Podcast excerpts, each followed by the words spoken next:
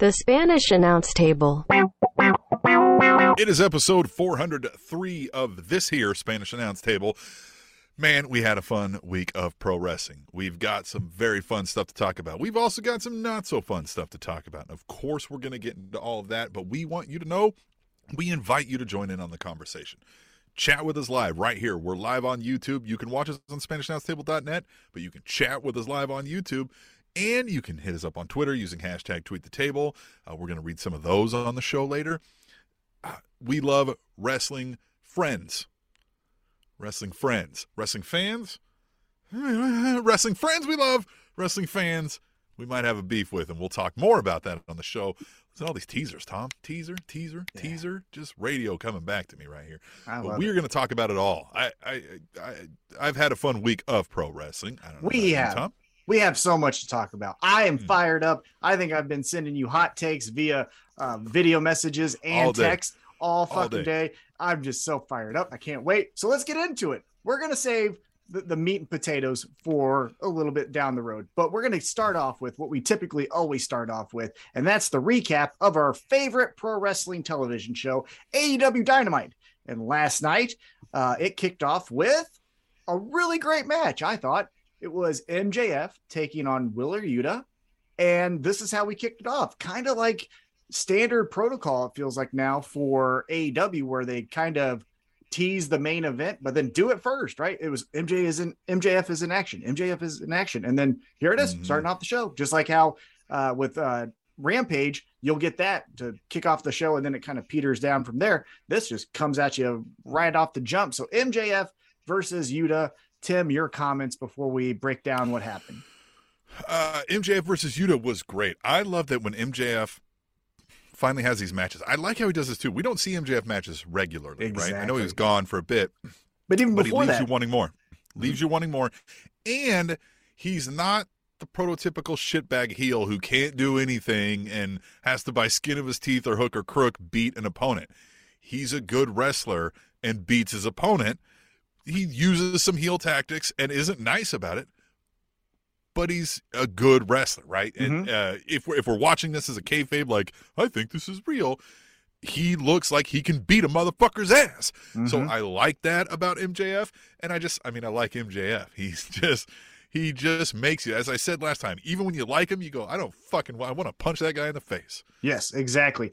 And here's the thing I thought about this match is MJF does give his full arsenal in a match with Yuta, who I think deserved it and really needed it. Because right now in AEW, outside of the people who are suspended, MJF is the guy you're watching. I know Jon Moxley's your champion, and you got Bryan Danielson, you got all these people, but really MJF is the calling card right now for AEW weekly television.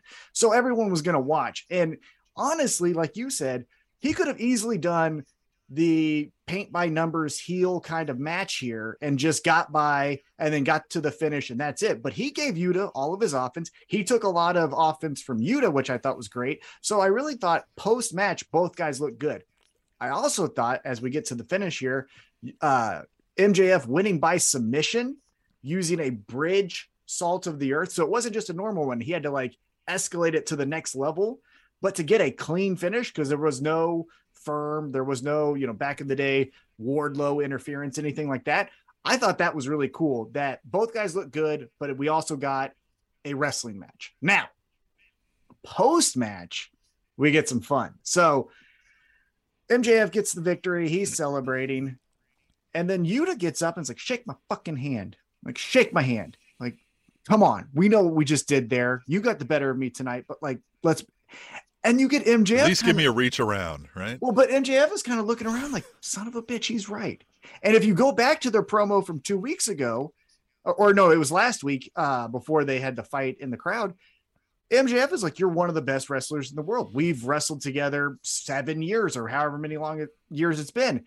And so you go back to that uh, promo that he did and, you know, fast forward to this moment here, and you see that internal conflict. And he's about to shake his hand. He's about to go in there. And then fucking Cisco comes in and hits Yuta in the back of the head. What's his name? What's I, his... I don't know what his name. Is. Lee Moriarty, I think his name. He's yeah. uh um of the firm. Yeah, Lee yeah, Moriarty. right. Yeah. Right. Right. but he looks like Cisco, and I'm going to call him Cisco from now on. But Cisco hits him in the back of the head, and MJF is legitimately upset. He's like, "Hey, I didn't tell you to come out here. I didn't tell you to do that." And you know, uh, Lee is kicking his ass, and then here comes Stokely Hathaway. He's like, "Take the ring." And MJF's like, "I don't want to take the ring." He's like, "Take the ring and hit Yuta in the face. We all know you want to. I'm doing this for you. We're best friends. Let's get this shit done." So he puts the ring on, and before he can get a punch to Yuta's face, William Regal walks up because he's on commentary dur- throughout the entire match.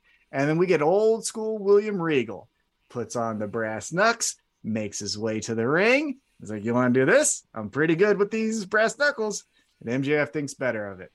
So, post match, are we getting an MJF babyface turn here? What do you think about that? I don't know that we're getting an MJF baby face turn, at least not immediately, but I think we may be like long term setting up Mhm. moments so that it's not a bizarre turn, if you will, right? I think he's always thinking ahead of the next move and planting the seeds for the next move. And I think that's what we're getting here. Um, and it's a good way to do that because this Blackpool Combat Club kind of rides that line as well, right? Like it wouldn't be too hard to believe if suddenly they had to go heel for something. So Easy. I think this is a good, yeah, this is a good fit. It's somebody he's respected, shown respect to, even though he respects nobody. Right. And I think, you know, if you want to go down the the line with the firm are the heels, MJF has a change of heart. That's easy, right? MJF, uh, you know, is the baby face going up against Morrissey and Ethan Page and uh Lee and you know the ass boys all I mean right there like that's easy enough for MJF to do. So uh yeah, I think seeds were planted. I don't know if that yeah, it happens when he becomes champion, but I wouldn't be shocked if quickly after he's champion he becomes babyface. So we shall see. All right, after the match, uh, we get a quick promo uh, from JS, and they're cutting down uh, Garcia for not accepting the hat. Jake Hager has his funniest line, the only line I remember, where he says, "I like this hat" because he's wearing the hat. That's the gift. Yeah. That was Hey, pause before we go too deep. That's what they need to do with Hager, right? Like Oh. have him say some random off the wall thing where everybody's like, whatever. Just well, but that's on. when he's the best. If you recall, when uh, MJF joined the inner circle, the thing that Jake Hager was known for was staring down Wardlow and Wardlow staring down Mm. him. Those are the best use for Jake Hager. Is Yeah, those little say things less. that are fun. Say less Say something, but say less. and do something off the wall. Don't go with the whole group, right? Do something a little bit off color, right? That's what I think is great. Yeah. Yeah, those interrupting moments, right? Where he just says something where they're like, okay, yeah. Yeah, he's our buddy. Yeah, yeah, that's Yeah. cool. I totally get what he's saying. All right, now we get back into the ring. We get a really good match here and another potential babyface turn. But before we get there, uh, it's Darby Allin versus Jay Lethal. These two, just like the match before it, tear it up. They're going back forth and whatever not, and they are just going all crazy with the fun flips and shits and the everything goes. And Darby Allin wins by pinfall gets the last supper, which I thought the ending sequence was good. It was a one, two, a one, two, a one, two, a one, two, all these pin, you know, and then Darby gets the last supper, which is a fun pinning combination. Uh, and then he wins. And so, because the rest of Jay Lethal's faction came out when he when they really shouldn't have, uh, Sanjay Dutt and then Satnam Singh, uh, Darby Allin's like these guys are losers. Like that's why th- these are who, who's holding you back. And then he does a shake my hand kind of thing. Mhm. And Jay Lethal does it. He's like, God damn it. And then takes off, doesn't acknowledge his buddies, and just leaves. So what do you think we get from Jay Lethal? Yeah, well, first I thought this is a little bit of a, you know, we've talked about production and continuity theme issues with AEW over the Oh, years, oh, and this is one of them. Somebody should have cleared two segments worth of things and realize, hey, you can't do back to back handshake segment, right? You can't, like, these two didn't talk to each other apparently, which is fine. They don't need to talk to each other. But when they both run it by, I don't know who the producer is, Mark Henry or whatever, he Mhm. goes, hey, whoa, whoa, whoa, guys we you guys are doing the same thing. Uh, eh, tough call. MJF gets it. You guys got to come up with something else. The only thing I can think is maybe the uh, thing that links both of them is that Yuta is a Ring of Honor competitor. He's the former pure Right. champion. So that's And what they Jay do in Ring of Lethal- Honor. They shake yeah. Jay Lethal is Ring of Honor. So that's the only thing I could say. But yeah, to your to your statement, break it up with another match in between it. Don't do back to back matches with handshake, you know, finish segments uh, or whatnot. So Well, it's it's shocking to me that like the other guys didn't see it and go like, ah, shit, we gotta go Yeah. with something different here. yeah, so should be interesting to see what the fallout is from there. I tell you what, I said this on our Twitter at Table Show. Darby Allin has that it factor when he walks out, the music, the face paint. I know it's not your thing, it's the Jeff Hardy thing, but but he's spinning his wheels too much for the main Yeah. event scene to be what it is. We need to inter- So, here's interject what some I new would do. blood. I think Darby Allin needs Here's what be- I would do. And Tony Khan talked about this on an interview he recently did with Ariel Helwani that you shared with me. Mhm. Um, he, he, they don't have enough TV time for the talent they've got. And he's working on that. He's trying to get more TV time and is getting little bits here and there. But, like, he- there's not enough time to showcase everybody. So, what Darby Allin can do is I feel like he's prime ready to maybe not be uh, uber babyface, right? I know everybody loves him, but maybe we can even love him and let's go DX style and let's let him run an amok. He's got a skateboard crew and they're just fucking with shit. They're getting in people's business. They're like, what are you going to fucking do about it? You know what I mean? Like, we fucking take what we want kind of a thing. I, I wouldn't hate that, right? He's running around with a bunch of lackeys. I well, I think the idea of him causing a ruckus is awesome because as we've talked about for years now, this is a traveling circus. There needs to be more bumping up into each other and segments bleeding into the next thing because that's how real life is, right? It's not a 10 minute segment. These two guys, they leave, insert new two guys, insert a ladies match. It's, you know, fucking bump into each other. This has happened. Well, Britt Baker's now talking to Darby Allin. Why the fuck is that happening? Oh shit, here comes Wardlow. Like that is a little bit more fun and interesting than segment end segment end and that way if you do the chaos then you could even have just someone in the segment and oh I forgot about Ruby Soho, for example, right? Ruby Soho is in catering, talking to Eddie Kingston. Darby Allin's has a skateboard. He bumps into Eddie Kingston. Eddie Kingston doesn't like that because he was eating his fucking dessert. And those two square off. Ruby Soho breaks him up. You didn't have anything to do with Ruby Soho, but there she was. But the match is Darby Allin and Eddie Kingston, right? Like that's how we can get all of this talent in before we hopefully expand their TV time, which we'll talk about in a little bit. Um, but yeah, but going back to Darby Allin, I just think, you know, we have Jon Moxley, MJF. Before that, it was also CM Punk, um, Hangman Adam Page. And it kind of felt like that was just the rotating list of main eventers. And I like all those people. I'm not saying like Yeah. kick them out. However, Darby Allin bump, bumping into Hangman Adam Page. That's something I'd want to watch, right? Something like that is where I think Darby Allin can get into that next echelon and then elevate a elevation guy into the mid, card scene. An Ethan Yeah. Page, for example. Is anybody getting elevated from elevation? No. Well, yes, but it takes like a slow drip because if you look at uh, Willow Nightingale, she was an elevation talent, and now she's in a. She's awesome. I love Willow Nightingale. As, as, as I'm getting older, I know all about the slow drip, man. And I tell you what, You and what I mean? the Willow Nightingale. Before we get to that match, the best Willow in pro wrestling. Screw you, Jeff Hardy. Uh, now let's get into Brian. I hate that Willow character. I hate. I get traumatized when I see her come out because it makes me think of him. Yeah. It's the worst. All right, so then Willow. yeah, let's get into what I thought was the match of the night. There was a lot of great wrestling. The first match with MJF and Yuta, the second match with Allin, Darby Allin and Jay Lethal, all great. But for me, big meaty men are slapping meat, I'm all for it.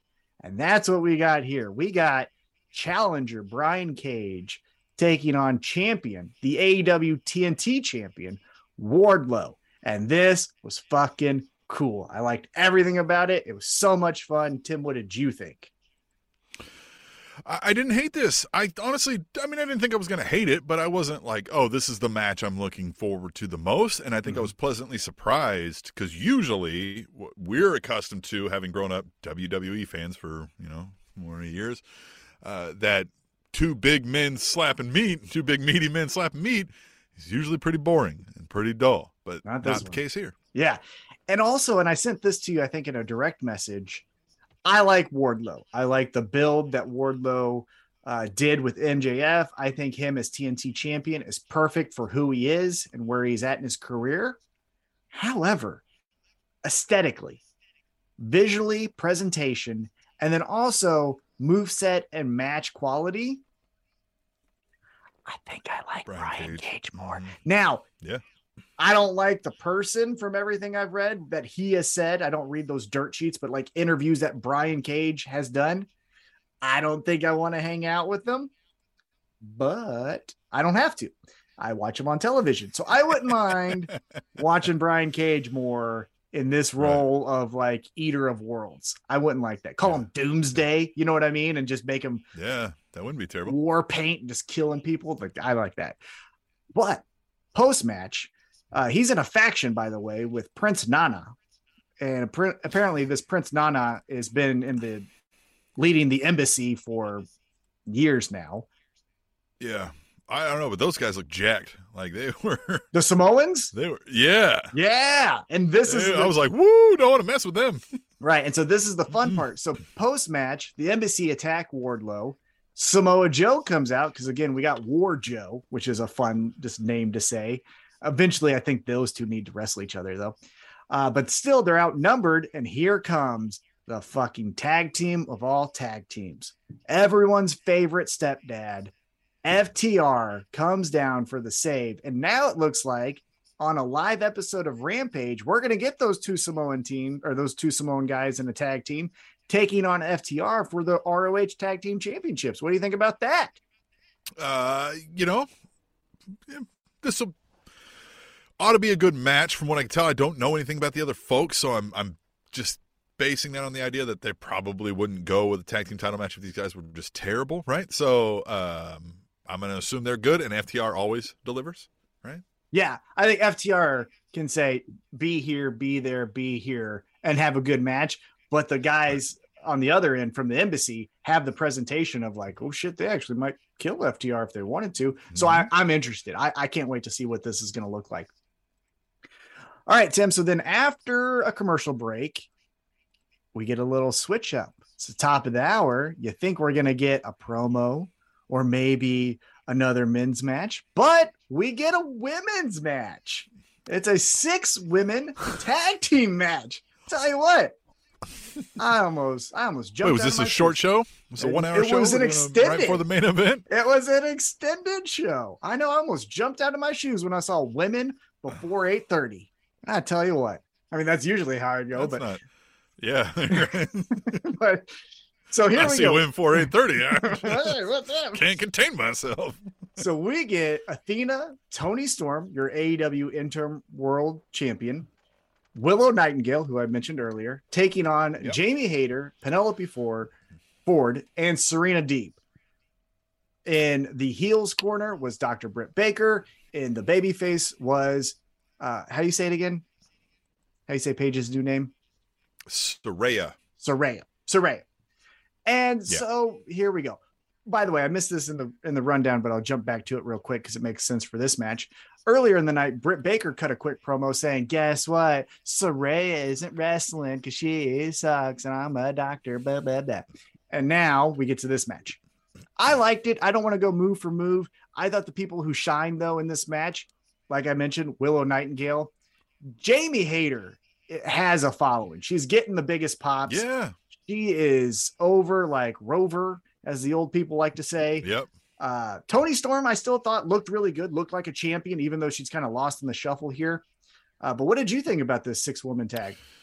You know, fine. There was action. I really am also, as you're saying, really liking this Willow Nightingale. Is that what Willow Nightingale. Yeah. Um, just a ball of energy, and, and you want to chat, clap, and cheer. It's great because she reminds me of Bayley, and not no offense to Bayley. I love Bayley. I had a I'm a hugger shirt. I like Bayley now in this damage Hug life. control. Hug life. I think Bayley of the four of them is the best of the four horsewomen, in my opinion. A Uh, hundred percent. Yeah.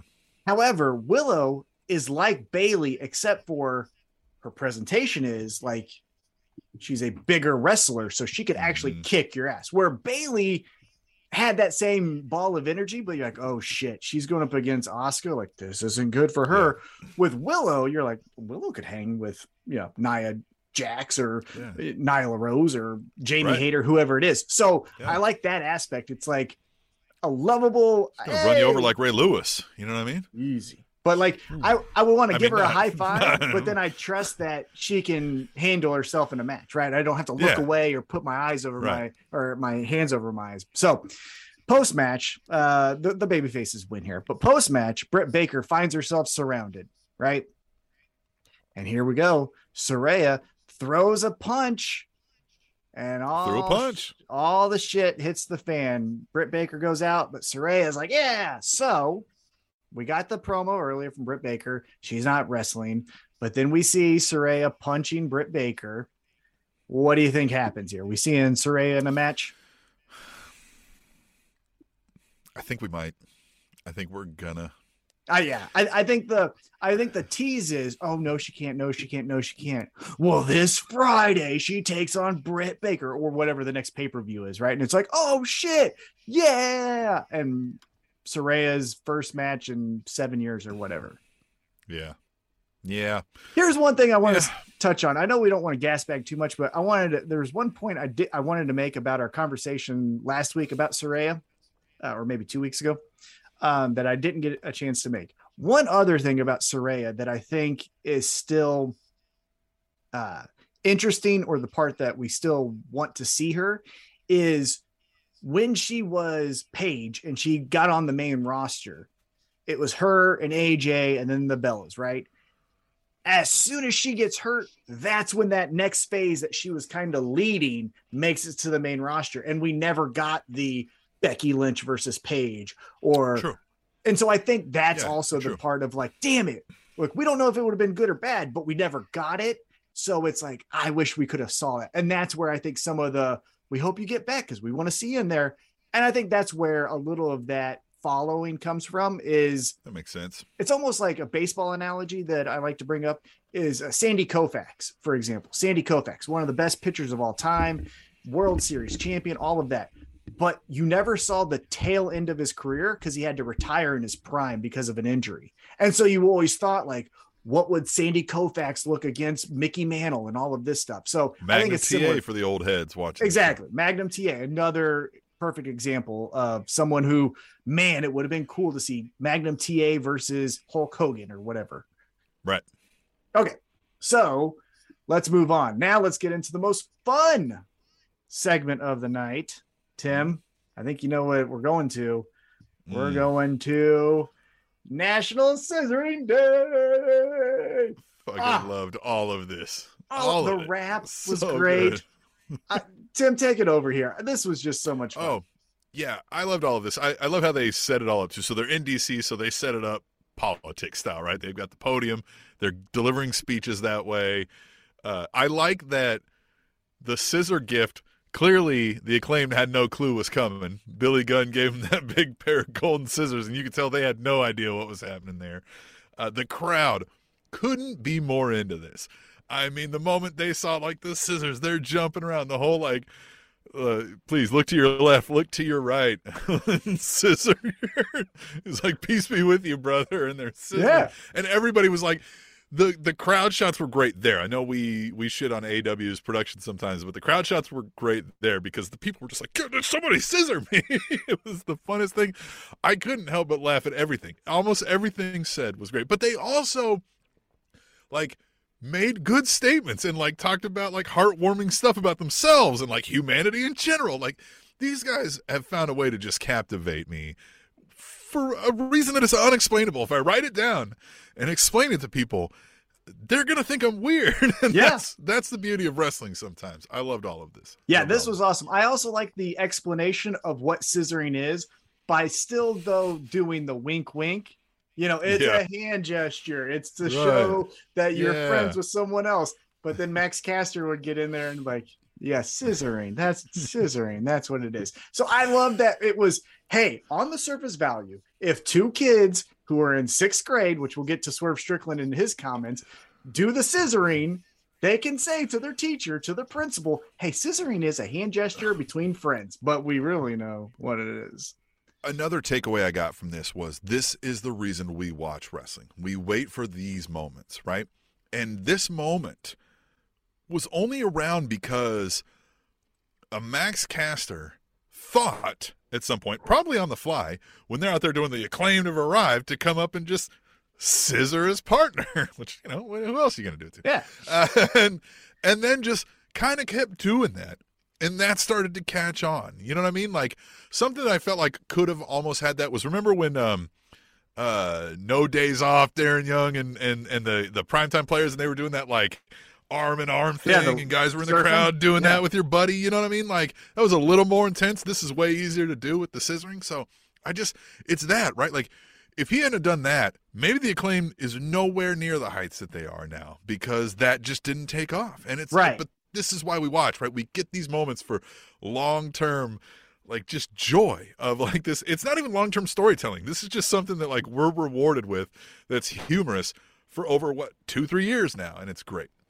Yeah, and another thing that was really great is they took a scenario where Anthony Bowens was injured and he couldn't jump up out of Yep. his chair and do the acclaimed have arrived. So he just does scissor me daddy ass because of Billy Gunn is there and Yeah. that takes off. So yeah, I thought it was all great. Now, Well, and Danhausen's influence with the with the daddy ass portion, like if Yeah. that doesn't come along, just Right. all these things that had to happen to make this perfect scissoring. it's the best. I don't know aura. It's the best. I love it, and I want to aggressively scissor people. And I like the thing is, you can't if you don't know they're wrestling fans.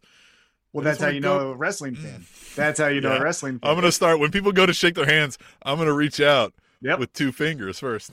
Oh, my wife will not do that with me. The only thing I've asked for Christmas is for her to do that, just to do the handshake. She's like, "Do you want like a new jacket? New what? No, I just want you to do this. and No, that's it. just scissor me. This is We're gonna put it on TikTok, and we're That's gonna That's all we want. That's all I want. So, Hey, ask her how much will we need to get the fans of the Spanish Announce Table to donate to a cause of her choice okay, yes, to Scissor, Yeah. and then we'll do right. that. okay. I will. I will clip this and send it. All to right. All right. So now let's enter in the coolest guy on AEW's roster. Still, Max Caster's awesome. Anthony Bowens is great. All of the fun and all of that. Now he's looking uh, to be presented more as a as a heel. So we'll see what that looks like. But enter Swerve Strickland. And he comes out and he speaks truth to power. And power in this case was the tag team champs and that crowd because they did not like him. And he just goes right after Billy Gunn and just says, You Mhm. should be holding the championships. Those two bums next to you didn't do anything. You were the one. So then next week, me and you are going to fight and I'm going to beat your ass. And here we go. So now we got Swerve Strickland versus Billy Gunn, a match that if you told me six months ago was happening, I would have thought was going to be on dark and I wouldn't care. And now it's going to be on dynamite and it's something I want to know how it unfolds. Yeah. So what do you think about that? Uh, um, right before I answer uh, uh, that, I want to jump in. We just got uh, Twitter. This isn't a tweet the table, but somebody responded to you live tweeting last night during AW Dynamite. So, by the way, join Tom as he live tweets uh, during Dynamite on our Twitter at Table Show. And you said this segment is so dumb, I love it with my whole heart regarding the scissoring setting. So And the Aussie arsehole at SDD916 said, number one in merch sales. You may not get it, but you cannot deny results like that. Not a shot at you, by the way, just a statement. They got over, and there's nothing more to say. And I think that's kind of speaking to what I was saying there, right? This just organically got over, and you can't beat moments like this. And it's even helping this. Like Swerve Strickland, you said was the coolest guy in the room. We liked Swerve Strickland, but he was kind of spinning his wheels. They even tried to put him with Keith Lee and do this thing. We were like, yeah, we kind of like this, but it was kind of spinning his wheels. But now he's got this chance to be this uber villain against what we all want to do, which is just scissor each other. Don't you just want to scissor each other? Don't Mhm. you? Yeah. Don't You do. And now here's Swerve coming out being like, fucking, fuck you guys. You're scissoring stupid. Mhm. He's fucking like, this is what you're gonna do. Like, this is like, this isn't cool. As speaking from the aura of being the cool guy in the room, it's like, ooh, but are you? Mm, but Yeah. are you? Because look, everybody's scissoring. right. The cool guy took the wrong turn. Now maybe he's not Right. as cool as he thinks he is. Now So he's we'll see. jealous. Yeah. Now he's jealousy. jealous because he can't scissor. Well, we'll talk about jealousy uh, a little bit later in the show. Uh, the segment ends though with smart Mark Sterling because someone had to get beat up here. Uh, he comes out holding papers because again he has that beef with Swerve Strickland, but the acclaim are just like, ah, well, fuck you. And then they do the scissoring move to Mark Sterling. That's how we end it. Uh, all fun, and again we get to look forward to Billy Gunn versus Swerve Strickland on AW Dynamite. Yeah. Uh, let's get back after. By the way, National Scissoring Day was was trending. like they Yes. got because it's not a real thing. I mean, it's a real thing, but it's not a you know what I mean. Outside of this, it didn't exist, Mhm. and they made that happen. Like I'm scrolling through Twitter, there's people all over. There's people like scissoring with their girl. there's people scissoring with their friends. Right? It's so great. Yeah. Don't you? Don't you just want to scissor everybody? don't you? I'll scissor all of you. All of you watching right now. Oh, one million percent. Anyone who wants Yeah. to scissor, just let me know. yeah. Easy. Yeah. Hit us Uh, up in the chat with some scissors. I don't give a fuck. Yeah, there you go. So now uh, this will allude to a conversation we'll have after our recap, but after this segment, we get a quick video package. And on Friday night, it's going to be a trios title match where we get the Dark Order taking on Death Triangle. Ten, who was supposed to take on Andrade, will not now. And again, we'll talk about why that is later. but now we get on Friday night the Trios Championship, Death Triangle versus Dark Order. Again, Brodie Lee's uh, second anniversary from his last match. Do we think we get new champions here? Dark Order gets some titles? So you can't go wrong if you get new champions. I'll say that, right? You can't go wrong if you put those titles on Dark Order on that show. Everybody's happy. Now, where the storyline I think was headed was Ten was going to say, F you guys, going with Andrade and his team, because they've been trying to say, hey, really? You're with these Dark Order dorks? Mhm. right? You're here with the Dork Order. Come on, let's. let's uh, I thought he was going to go that route. We were going to lose the mask. We were going to get Preston Vance. But now, as we've discussed, we've got some news to discuss later in the show. Another teaser. Uh, you know, maybe we don't go that route. So I think maybe we do get Dark Order hoist the titles up. I wouldn't hate Maybe. it. John Silver with I the wouldn't hate it championship. John Yeah, Silver with the it'd great. championship in AEW. That's money to me. All and right, that's a perfect championship for him to have too. It doesn't mean a whole lot. I don't mean to discredit the trios division, but at current moment, it doesn't mean a whole lot. And so him running around with it is going to bring us. It's going to bring endearment to that title. We're going to love it. And again, you can take the temperature with Dark Order, where if they start to fall flat and maybe the reaction from the IWC isn't too great from uh, the Elite and Kenny Omega coming back, or I guess Elite, the Elite coming back, you could potentially have the Elite be heels, take it off of the babyface Dark Order, they get their championships back, and then we run with the new story there. So again, have some options there. Uh, let's get into now a backstage interview. We get Madison Rayne and Skye Blue. They're talking Tay, Conti, or Melo, whatever. Again, that hasn't been explained to me. I don't like it. And Anna Jay uh, challenged him to a match. We get that down the road. Now, another banger of a match is right after this, where we get my favorite person in the world, a saint, someone who needs to be on currency in me. some type of country. Hangman Adam Oh. Page taking on Yeah. Rush. And this was awesome. This was hard Yeah. hitting. This was flips and shit. This is all aspects of pro wrestling that you could get here. What did you think of the Hangman Adam Page taking on Rush? Same thing that you said. Hangman is always awesome. Love that guy. This is a great matchup for him. Rush is, you know, a big dude, but not, you know, overbearing where we have to have this like, oh no, Hangman's got to work from underneath. Uh, it's it, it. He also gets the win here, which was what we're all, you know what I mean, what we're all excited for. I think it, it, it kind of sets him above that talent, which we all think Rush is high level talent, right? So I think it's I think it was very good. Uh, it also set us up for what happened after the match and where we're going with Hangman. And I, man, I'm starting to get the feels that we might get Hangman's second run here. God, I would love it. So let's talk about it. Uh, Hangman wins by pinfall using the buckshot lariat. Post match, private party reluctantly are going to beat up Hangman because, again, they have this contract with Andrade and all of that. So they're reluctant, but they're thinking about doing it. They don't even get into the ring because Jon Moxley's there and he's like, no, no, no, no. I got a match with this motherfucker. You ain't giving him an excuse when I beat his ass that he was injured going into it. So he walks in, private party leaves. Then we get a promo segment here. And Jon Moxley is awesome, as he always is. And he's basically calling him a kid, saying he likes him, saying he respects him. But when the bell rings, boy, I don't respect anyone. Okay. But then Hangman grabs the microphone from Jon Moxley and was like, Hey, well, you've been waiting for this match for so long. Why wait any longer? Let's fucking do it now. Calling his card. And Jon Moxley, I think maybe that was a shoot. Maybe that was a, a improv because he had to look a little bit strong. He well, have just been somebody famously said Hangman can go into business for himself sometimes. Well, so maybe it was because it was fucking cool. But then, John but it was real. So it was real, and here's why. Right. So if I just finish a wrestling match, I just beat somebody's ass, like I do, and I beat their ass significantly, and I'm sweating. I'm beat up, and you come in with your title, and you're all, look at my tits. I'm the best, right? Fuck you. I can't wait till Sunday when I punch you in the dick. I'm not going to have a witty comeback. I'm going to be beat. I'm going to be like sweating. Be like, hey, fuck you. Let's fight. Well, your adrenaline will be going real. up, right? Your adrenaline's right. going on. So mm-hmm. you, you got that happening. It's now, real. Jon Moxley grabs the microphone back from Hangman and is like, hey, I'm going to let you have this one I'll see you in Cincinnati on Tuesday. And this is a point I wanted to bring up. Let's do a quick side quest before we get back into AEW Dynamite. I told you this in a direct message, but I think maybe all of this, the elite are hard to work with. Sammy Guevara is so difficult and he's an asshole.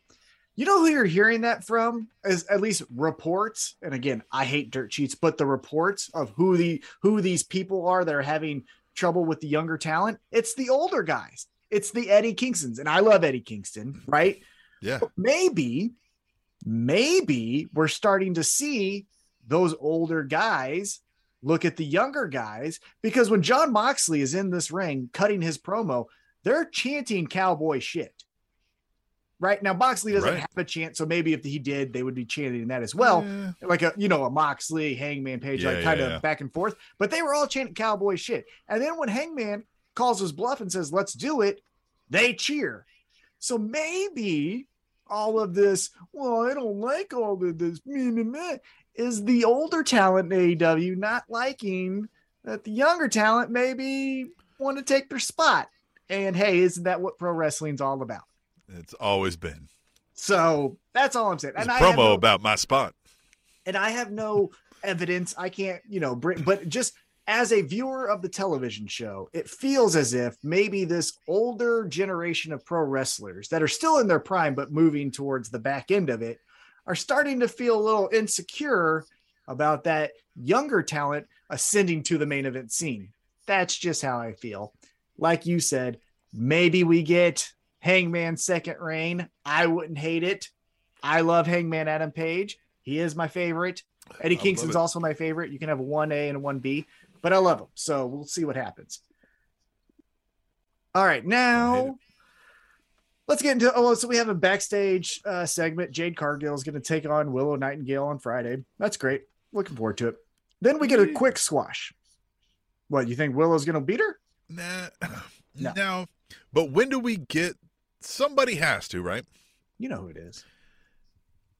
Is it Saraya? It's Saraya. It's Saraya. It's Saraya. Uh, Thunder Rosa has to come back, and so she will be in the main event picture because again, she's the champion. So we're gonna figure out our nonsense there. Saraya needs to get her feet wet with Britt Baker, so we're gonna get that match. After that, and it could be Britt Baker. I think it's either Britt Baker or Saraya is going to be the one that mm, beats Britt Jade Baker's Cargill. I never thought of, yeah. And then that takes Jade Cargill to the all right. Well, fuck that title. I want this title now.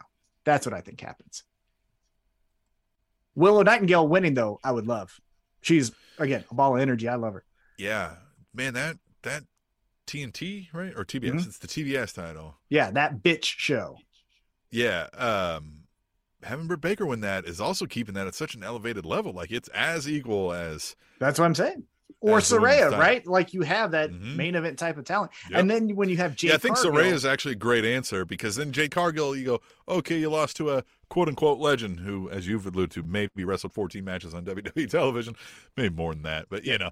Um, but also, it, it was a talented wrestler from a wrestling family and had grown up, Mhm. you know, uh, technically wrestled in the womb. Technically, we've talked about that with her before too. So, like, Mhm. yeah, that makes a lot of sense. You're probably right there, All right, so then we get a quick squash which is match. rare. That I'm right? No, Yeah, Yeah. people know. Uh, Look at all the comments. All all of the the response that we've got from our listeners. They always agree with me, as you know. right. Yeah, everybody, everybody's like, I love T Mac and all. Yeah, he's the best. He, I see it. I see a male version of Willow Nightingale and T Mac. Yeah. That's what they all say. Nobody has wanted to drive a truck up your ass. No, no, no, no. No. I don't think anyone's ever disagreed with me. At least I haven't heard it. But we get a quick squash match back in the ring here. We get Fuego del Sol, the AEW Brooklyn Brawler, taking on God. Luchasaurus. I love Fuego. I like it. Keep him going with it. I just keep it going with it. Yeah. I love it.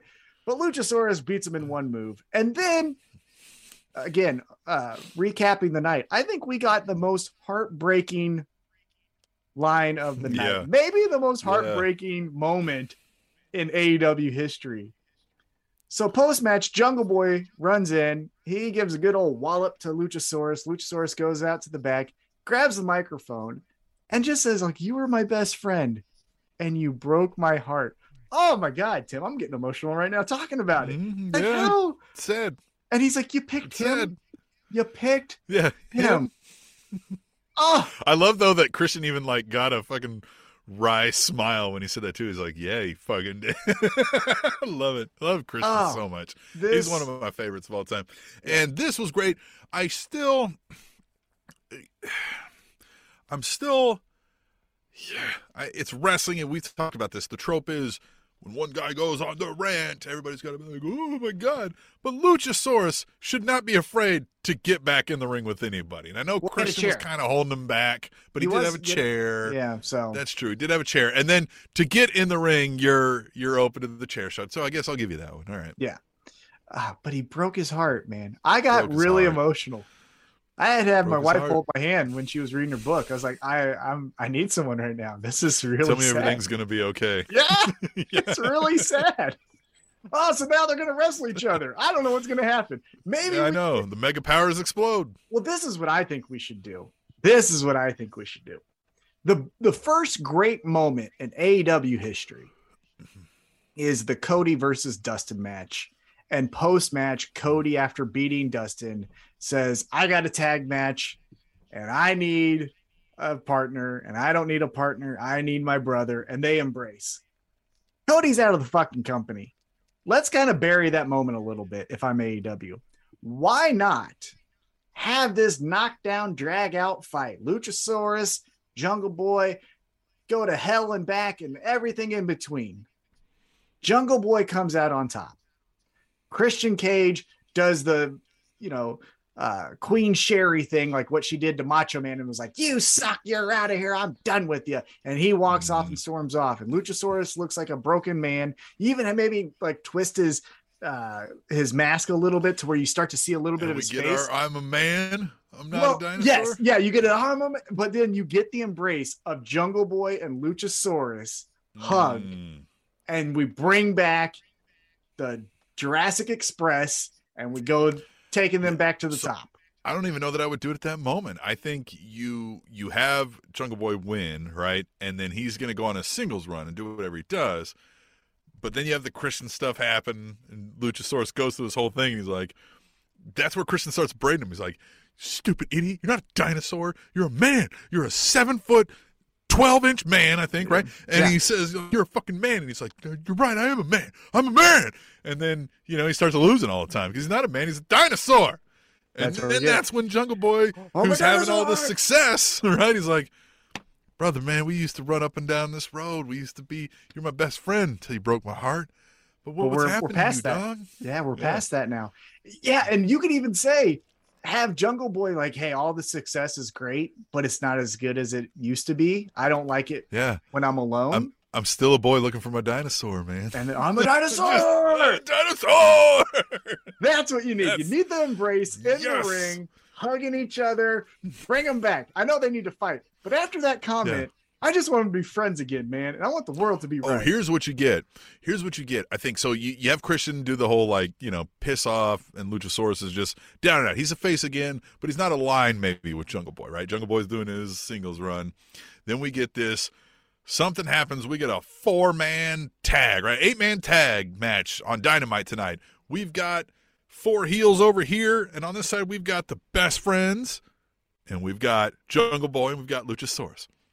The four faces win, and then the best friends start hugging because you got to give the people what they want. And they're like, "Come on, guys, come on in, let's do this." And they're just staring at each other like, "The fuck, "With, with him?" And they're like, "Got to give the people what they want, right?" And we, fine, right? And we all hug it out. yeah, you could tease it like Gotta how the people what they Shield. Well, you could tease it like how the Shield, Mm. where it was uh, Moxley and Seth Rollins. Were, Are we gonna do this? Yeah, like we're gonna. that was a great moment. That was a great moment in wrestling. All right, so let's get back on track here. Uh, we get into That's right, the fist pound. They yeah, were like, "All right, fine." kicking the ring and yeah, right there. Yeah, touch fists. Yeah. So let's get into now the main event. It was the American Dragon, Bryan Danielson, and Red Death, Daniel Garcia, taking on Garcia, taking on It was, it was Daniel Bryan, Yeah, Lasek Garcia, Scott, Chris Brian Jericho. Danielson, Let me get to Daniel it. Brian. Chris Jericho and Sammy Guevara. Don't bury the match here. So we get Lasek gods, Chris Jericho and Sammy Mhm. Guevara. And then we get Daniel Bryan, which I was trying to get right. to, of Bryan Danielson and Daniel Garcia. This God I thought was good. Go ahead. He needs to join Blackpool Combat Club and he needs to make this tag team. And because I think that would be the thumb and the nose at WWE because that's probably legal. They can probably do that and not be like, "Hey, look, it's just two names. What do you? You don't own the names Daniel and Brian." Or maybe they do. But yeah, we'll see. yeah, maybe they do. So Oh, I'm sure a lawsuit would come. That's yeah, for sure. for sure. yeah. So this will get us into our next conversation. But Mm. I thought this match was okay. I think it was heavily overshadowed from events that took place earlier in the night. Because as much as they wanted to focus on Daniel Garcia, Chris Jericho, and Chris Jericho, they end up getting the victory, but he uses the belt to hit Daniel Garcia in the head. And you see after JAS is celebrating, Jericho still looks distraught and it's like, man, maybe I shouldn't have done that. Right. Like I didn't mind winning, but I didn't want to hit him. I like him. He's he's my buddy, you know. But I feel like that all got washed away and pushed to the side because no one could focus on anything else but fuck Sammy Guevara on something you read from dirt sheet dum dums who had to retract. Well, they had to retract, but they didn't. They should have. That they both got sent home. Obviously, one of them didn't. Eh, But you just had to, Sammy. You never saw the fight, but you're to hate him because Yeah. why. And so let's go into that. So again, the match was, I thought, overshadowed by the Sammy Guevara incident. What happened was reportedly from TMZ, which is more reputable than WrestleVotes or whatever the talk and all the observer bullshit. They said that there was a backstage incident where uh, uh, altercation happened between Sammy and Andrade, which led to a physical altercation. And then they said both of them were sent home. Obviously, that was wrong. They end up deleting the tweet, never saying that they're wrong. That's another thing that I hate. But we didn't see Andrade, as we alluded to earlier. His match with Ten now gets canceled. What do you I'll make even of give this? TMZ uh, a pass here because what could happen is one of these things where like both of you get out of here, and then they go, "Hey, Chris, we had to send Sammy home," and he's like, "Fuck that! You get him back here. We already worked the match." And he's like, "Fuck, whatever." All right, and they're like, "Sammy, get your ass back to the fucking," you Right. know what I mean? And Andrade's like, "Me too," and they're like, "Fuck you." right? Yeah. You Yeah, know, like. I that could have happened, but again, we don't know, so I'm not really concerned. They had been leading up with this Twitter beef about, you know, Andrade's mad at him because he's saying he complained that he hit him too hard and all this kind of jazz. And like again, I just it's interesting. I'm gonna look, I'm gonna watch, but I'm not basing my opinion on like these two as a performer or whether I want to keep watching them over this because this is just two dudes being dudes where they're probably both wrong and both right. And so like I don't really give a shit. And and, and I'll tell you this, if one's got to go because they just can't get along, sorry Andrade, you've never entertained me. I'm, I'm, I'm like Sammy Guevara, I get the feeling from stuff we've seen, probably not a guy I want to go have a beer with, but he's more entertaining than Andrade has been anywhere I've ever seen Andrade. So like I just I don't get why people get in an uproar about it, kind of oh. as as you're talking about. Yeah, that's the part that I get so aggravated about. Is yes, we read the tweet that was interesting, and I will take that at what it is because of two reasons. One, it's at Sammy Guevara. Now, I don't know if that's his real name or not, but that's his wrestling name. So when his mm-hmm. wrestling Twitter is saying fuck you, bitch, and all that stuff, well, that's the wrestler to me. I, again, I don't care if it's a shoot. I don't care if it's a work. That's the other thing, too, is everyone wants to know or predict things. We're going to predict some matches, but guess what? If I go 0 for 10, who fucking cares? Who cares? Why did why did people so care about, oh, I told you so? Fuck you. Fuck, there's a 50 50 chance and you were happen to be on the right side. Go fuck your mother. But on this, what we saw was a Twitter beef, and it all could have been from a misunderstanding. We don't know anything about this. This could have easily been Andrade heard that Sammy complained to management that Andrade hits too hard. It could have easily been Sammy went to Chris Jericho, was like, hey man, what the fuck was this Andrade? Have you ever wrestled him? He hit me hard as fuck in the chin. That shit hurt. And then Chris is like, hey, he could be that way. And then 2.0 hears it or what, you know, and then things start to spread that way. And then it gets back to Andrade. Sammy thinks you're too stiff. And then he takes offense to that, right? It could have all spoiled or, you know, spun out of that little uh, conversation. I'm not saying it did because guess what? We don't know the fucking details. All we know, know, is that these two guys had a disagreement because they probably don't really like each other. And this is what sparked it was this little interview from Andrade and Sammy. I will say this Sammy went zero to a hundred. For you to, for Andrade to say, like, hey, these wrestlers today. Sammy says I hit too hard. And for then Sammy to instantly go to, you were a fucking pity hire. Fuck you, bitch. It's like, whoa. Yeah. Yeah. I mean, that's what I mean. Like, like a Andrade, we can talk about this too. Don't actually hit the guy, right? you know what I mean? Like, if you're working stiff in 2022, we think that's dumb as well. Yeah. Especially if you haven't worked it out with the person before. Like, hey, I like to hit hard. Like he mm-hmm. said, I've worked with Sheamus. Well, okay, but Sheamus likes to get in a bar fight. Sammy yeah. Guevara doesn't. Look at him. Right? Like I could have told you that without fucking asking. So, you know, I feel like you're in the wrong there. But like you said, Sammy, like popping off the mouth to such a level is like, dude, like that was what, too. You're a dick yeah. too, right? Like, so that's where I'm just kind of like, all right, well, whoever the fuck, you guys tough it out. But I, I don't like respect the other one. I don't respect either one of you because one of you said something more cutting. I don't respect either one of you because one of you punched the other guy first. I don't respect one of you more because one of you kicked the other guy's ass. I'm just like, whatever. If that makes you guys stop, then do whatever. But like, none of it matters to me. I don't respect Sammy more if he gets if he beat up Andrade or Andrade more if he beats up Sammy. None of that matters to me. Yeah, just keep making good television. That's one of you point. has, the other hasn't. Right, but that's the only thing I want. I want yeah my television show to be entertaining. And that's what this episode yeah. was.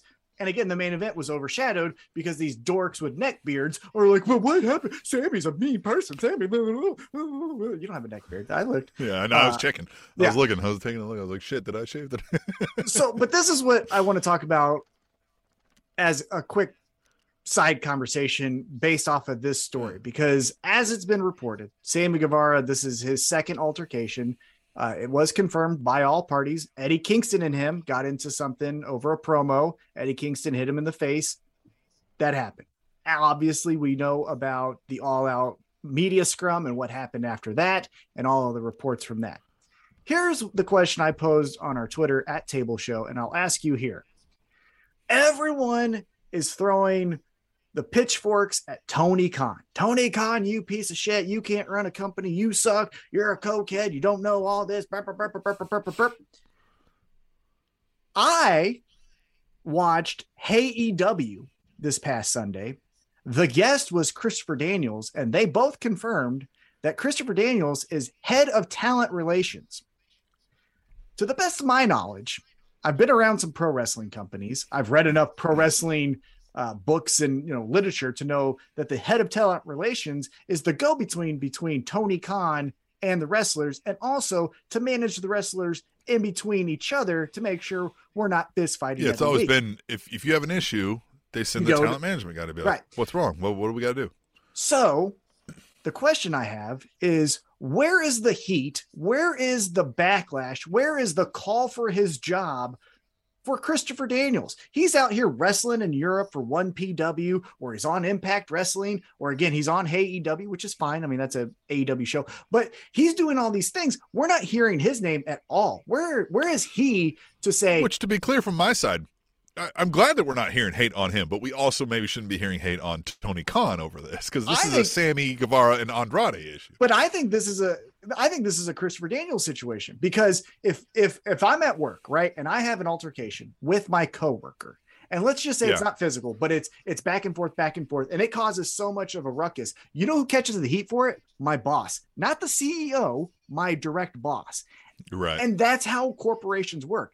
And it just we're we're bypassing the boss. We're just like, so if I said fuck you to a coworker and we push each other, the CEO of the company doesn't resign, right? It needs Like, to be fired. Right. We Right. we get handled, and then if it wasn't handled by Yeah. the boss properly, they get fired. So let me ask you this then: Do we get so? Couple things here. Sammy Guevara has been to sensitivity training already uh, Mhm. in AW. Mhm. If you'll rewind the the clock a little bit and go to the WWE side of things, the Hunico version of Sin Cara went three and zero backstage and had to go to some anger management conflict training. Do we need some anger management conflict training now for Mr. Guevara? I mean, possibly, but again, shouldn't your head of talent relations be working with them? So, and here's the thing that we need, like, maybe we can impress on you wrestling fans that we want you to be our wrestling friends. Um, you're dealing with, you need a show when you're, when, if we're starting a wrestling show, Tom, Mhm. we need wrestlers, but we need those wrestlers to be personalities. We need them to be larger than life personalities, which usually comes with alpha male tendencies. Mhm. And so you have hotheads. You have guys who turn it up to 11. You tell them, turn it up to 11, turn it up to 11, turn it up to 11. Uh, Neal Brennan's thing where he talked about the guy footballed when he shouldn't have footballed, right? Same kind of thing. This is where talent relations is supposed to come in to start saying, like, hey, man, you could calm it down a little bit, right? like you're going off the rails. Like you're going to have to deal with these issues. So it is a forward thinking thing of how to deal with those issues. And then understand that some of this is going to come out and you're going to say, uh, we employ circus acts, right? Like they're going to be a little zany. So Yeah. it happens. but also this could be uh, uh, a bad hiring practice. Maybe we stop hiring active wrestlers. I know Christopher Daniels is 52 years old or whatever, but if he's going to continue to wrestle and not be doing his day to day duties of head of talent relations, maybe let's relieve him of those duties and hire someone who can do this job day in, day out. Because that's the part where, again, he should be stepping in. That's the other thing. I think Dave Meltzer, of all fucking people, said, like, how did these two even get face to face?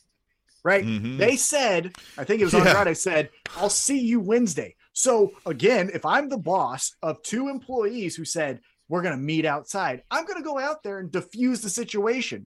So again, Christopher fucking Daniels, do your job. I'm not even at Tony Khan's level right now because that can be a firing offense, right? Hey, Sammy Guevara, you did sensitivity training for this. You've had two fights. We need to fire you. That can be a decision or that's a discussion for a different day.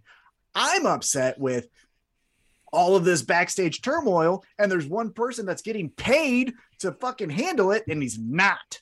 So hey, man, that's my that's my take. Fire Christopher Yeah. Daniels. Yeah, that's the thing is if you're gonna that's kind of what I was saying earlier. Like it if you're gonna take the stance of somebody should take the fall for this, it's Christopher Daniels. I don't think anybody should take the fall for this. No, I don't either. But I think so so why are people saying Tony Khan take the fall for this? Like, no, motherfucker, because if somebody's supposed to take the fall for this, it's Christopher Daniels. that's or. Sammy Guevara and Andrade. right. Like, That's but that's my point. Is the is the idea that Tony Khan is at fault for this? I don't think so. I think again now maybe he needs to relieve Christopher Daniels of his duties and says, I need a full time person to do this and not someone who wants to wrestle with Kazarian on a random episode of Impact. Yeah. I will say, if I was in position of Christopher Daniels or or Tony Khan, another one of these, if it happens anytime soon, you might be thinking about like Sammy. We gotta, We got to cut bait. you, yeah. you're causing problems. I can't have you fighting everybody. You know what I mean? Yeah. Like at that point, it'll be a third strike, you're out, kind of a. a I thing. agree. Um, because I also am of the stance of like, hey, look, yeah, Sammy Guevara, we could count him as a pillar of AEW. I don't think anybody's disagreeing with that, but I don't think he's a draw to the point where if he was gone, people are suddenly like, I'm not watching AEW anymore. Or if he goes to WWE, we're going to change the channel because it's right? Yeah, Sammy I'm, to watch. NXT because it's Yeah. right. Yeah, Sammy Guevara Right. versus Austin Theory. Have to watch that one. I mean, it'd be fun, but like that's not a turn the channel kind of moment. Right. So yeah, let's get into now. Uh, we wanted to talk about on Friday. They are going going to do a live AEW Rampage. Which Tim, first off, what do you think about live AW Rampages? I'm in favor of them. What do you think? yes, I agree too. I think if you're doing the show, it should be live. This is what gets ratings in 2022 on TV anyway. Is live programming. Exactly, especially in wrestling when they can all these dirt sheets again just post the spoilers as if that should get you a fucking paycheck, you jerk offs. Hey, here's the new movie. The end is the fucking main character dies. give me clicks. Fuck you. Hate those dirt cheap cocksuckers. Um, but we get AEW Rampage, and let's talk about it a little bit. So the first match that we mentioned earlier, uh, that I want to talk about, Dark Order versus Death Triangle. What do you think happens here? You said maybe Dark Order. I think we're gonna get Dark Order just because of this melee thing, and maybe they're not ready to like, hey, we're gonna push Andrade stable and have Preston it, unless they're all like, hey, this is settled, and they go there. So I wouldn't be surprised either way. But I think if I had to like bet money right now and I had no option, but I had to bet money, I'd probably go with the Dark Order. I'm going Dark Order for this reason, and we'll get into Battle of the Belts on the uh, immediately afterwards. But Pac is pulling double duty, and so I would not be shocked Mhm. if he goes one for two. And I think of the two matches, because the other one he's taking on Trent, and I love Trent, and I think he's awesome. I think he's honestly the most reliable in ring wrestler for the entire company because he can have a great match with anyone. But if he's going to lose one of his titles, Pac, that is, I think the Dark Order being champion makes more sense than Trent. Trent. Now we get into a fun pro wrestling versus sports entertainment match where we get Skye Blue and Madison Rayne, as mentioned earlier, taking on Anna Jay, and it keeps saying Tay Tay Melo. I don't, I still haven't Yeah. been explained what Tay Melo is. Uh, how do you think this unfolds? We get uh, JS standing standing tall. I think so. Yeah, I don't get a feel that like we're putting over Footface and Skye Blue. and Skye Blue here at the expense of the JAS. Um, by the way, the uh, Tay and and Anna Jay though are doing great in this role. They are really unlikable when they come on and they say stuff. You're like, ugh, I would hate these women. Yeah. they're doing great. Yeah, they're doing great. I like that they're taking the men's storyline and applying it to their characters, where it's the sports entertainers versus pro wrestlers. Because more often than not, a pro wrestling trope is like the storyline only applies to the man, and the woman who stands next just has to do Stand something or just like Yeah. do something else, right? So I like that they're adopting the sports entertainers are better than pro wrestlers. I also like, as you mentioned, when they come on screen, I fucking hate them. Now, Yeah, I also like them, but I Right. fucking hate them. You know what I mean? yeah, Like, but I hate them. Yeah, I like them too. Yeah. Um, Yeah. so I'm excited for that match. Uh, what else we got here? We got the Blackpool Combat Club in action. It's going to be Moxley, Claudio, and Yuta taking on Rush and Private Party. My question to you about this match is: This where we see Private Party say, "Fuck yeah"? yeah. If we don't get that here, then I would think the only thing they would do is the heel team gets the win via hook or crook, and then we start a little mini program. But I, I don't know. That's where we're going with this. So I feel like Blackpool Combat Club wins. Yeah. I think Blackpool Combat Club wins, and I do think Private Party pulls a trigger and reunites with Matt Yeah. Hardy or does something like that. I'm Yep. not that in favor of it, if I'm being honest with you, because we oh, did it I'm not the in favor first of time, that. Yep. and I think maybe Matt Hardy just needs to stay backstage. I So don't want to see. yeah, it. here's the thing. Like I, what didn't work was Big Money Matt and these guys, and so then maybe they're like, hey, let's run it back, and they'll be face now. Well, Matt Hardy's not helping me think like, oh, I like these guys now because Matt Hardy. So Yeah. like, I just. Mm, eh, it's not for me. So I think they're going to flounder a little bit more, unfortunately. I mean, look, they're fine, but I also don't think they've got high star power, if that makes sense. Yet they haven't figured out their charisma portion yet. If that makes sense. Yeah, they have the packaging. I like the song. I like the velvet rope where they can get in, the you're not invited party of us and all of that stuff. I like that. But yeah, there is something missing uh, as far as like taking it to the next Well, that would have worked if, again, if it was exclusive. They had, you know, some of the baddies with them or something, right? Only could get into the party. They won matches, right? But like, we just didn't get that. I don't. Yeah. Now, here's uh, a curveball I'm going to throw at you.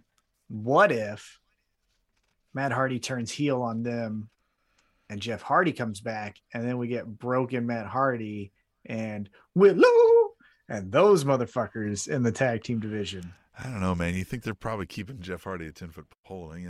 Eh? I mean, I think they we've should. said this all the time. He probably always pays for himself in merch sales. It's probably a no brainer, even if you have to deal. As long as he doesn't kill somebody, right? That's your only like. Which, oh, I mean, Hopefully not. but again, if you have a talent, if you have a competent talent relations, it would be like, no, no, no. I'm booking Jeff Hardy's travel. yeah, I'm that's getting also him a driver. yeah. I'm getting him a, you know, that kind of thing. That's another knock on the head of talent relations is working with your talent and their relations.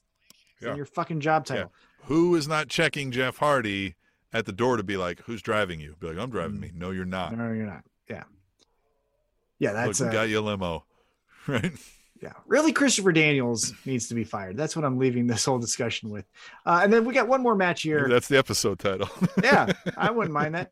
Uh, then we get one more match here. It is uh, Tony Nese and Josh Woods with Smart Mark Sterling, who I just love. I like Smart Mark yeah, Sterling. he's great. I kind of ran past it in the review, but he didn't really do much with the uh, acclaimed and and Swerve. Yeah, no, he just came out for a little quick bit. But I like him, and I like this tag team with him. I don't like them by themselves, but I like it with Smart Mark Sterling. But they're taking on the absolute worst tag team in AEW history and currently in the Varsity Blondes. They are weird. It is a grooming type gimmick where I feel like they're grabbing 16 year olds and hanging out at proms and spiking punch bowls at house parties. I don't like them. I don't like them. Get them out of here. I don't like them. Change their gimmick. I don't. I don't know anything about them Well, we've personally, but I hate discussed this. gimmick. Hate it. If they're supposed to be faces, Nope. they're the guys who are still wearing their high school Letterman jackets. Nobody likes those people. Nobody. So why would this get over as a face gimmick? It would be great if they were a heel gimmick. It'd be a little weird then too. It would It'd be weird, yeah. That's why it would be great. but it just mm. Yeah, it's the Yeah. worst gimmick. It's probably I like AEW, and I think they've hit doubles and home runs their entire three years of being a promotion. However, their worst story gimmick, whatever you want to call it, in my opinion, is the Varsity Blondes. Absolutely detest everything about them. Again, I don't know the two people. They seem like good people. I know nothing about them. I don't care to know anything about them. I'm just telling you what I see on my TV screen because that's all I like to talk about is what's on my TV screen. Mhm. Um, so yeah, there you go. I hate them. Uh, but AEW Rampage, and then we get Battle of the Belts immediately after that. So we're getting two hours again because you recall we did the Grand Slam. We did two hours. So I guess my Mhm. question to you on that is, do you think we get two hours of Rampage live moving forward? I don't know about moving forward all the way. I think you know, uh, same thing. Go listen to that Ariel Helwani interview um, that I'm talking about that Tom sent me. Um, I think they're giving them more of them. I think they're saying, "Hey, let's do another one of those two-hour shows."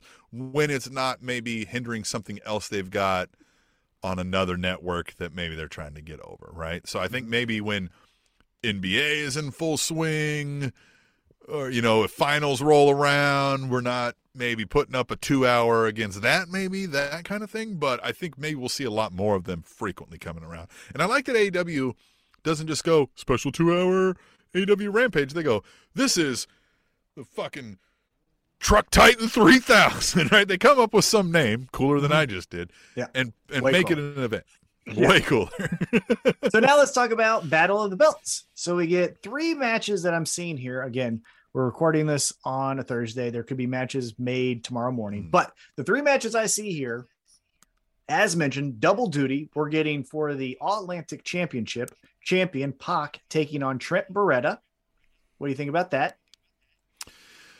yeah, I think Pac, Pac wins. Okay. It'll be a good match. We'll enjoy it. Those guys have worked together from uh, twenty thousand times or something. Yeah.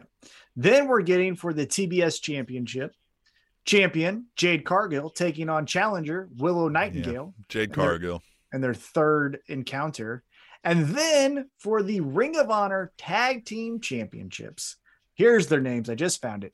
It is challengers Gates of Agony, Yeah. the Samoan guys, the, the embassy, taking on everyone's favorite local cops, FTR. What do you think about that? I think the local cops win here still. I think oh, yeah. I think I think he still wants big names on ROH titles so you can say, "Hey, we need a TV show. Look how great everybody loves this." So, real quick, I wanted to ask you about this because it just came to my mind. Let's just take a quick glance at the champions for AEW and the champions for Ring of Honor. And if both had a TV show, which again, that interview from Ariel that Tony Khan did seems like maybe that's what they're working towards. Here's the champions for AEW. Currently, you have Jon Moxley as your heavyweight champion. Mhm.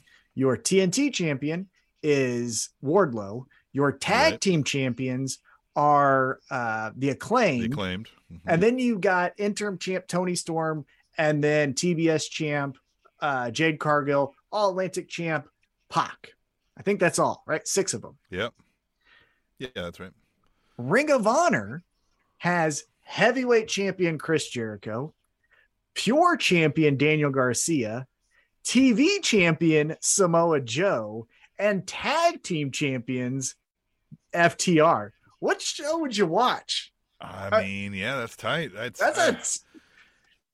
I mean, that's an depend on the abundance of storylines going on. I think, but that is again, that's kind of where we're at, and and we've we've been calling for this TV show for ROH for a while because AW already was overstacked with talent.